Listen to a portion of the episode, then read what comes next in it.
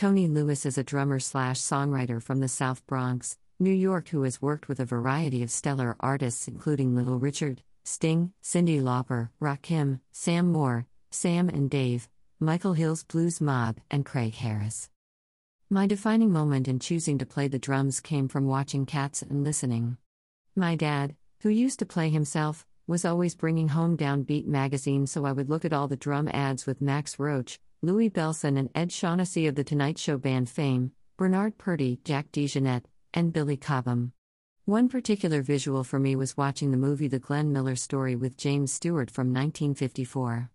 There's a scene where he's performing, or acting like he is, in a little club jamming with Louis Armstrong.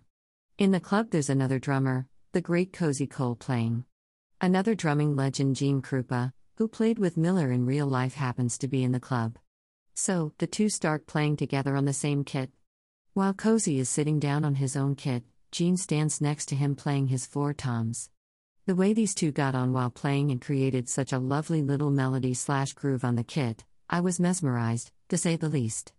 In fact, it was inspiring to me to want to continue playing once I saw this.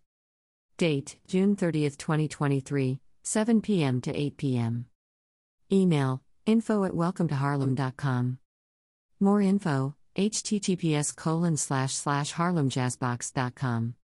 Location details Mount Morris Ascension Presbyterian Church. 15 Mount Morris Park, West New York, New York 10027.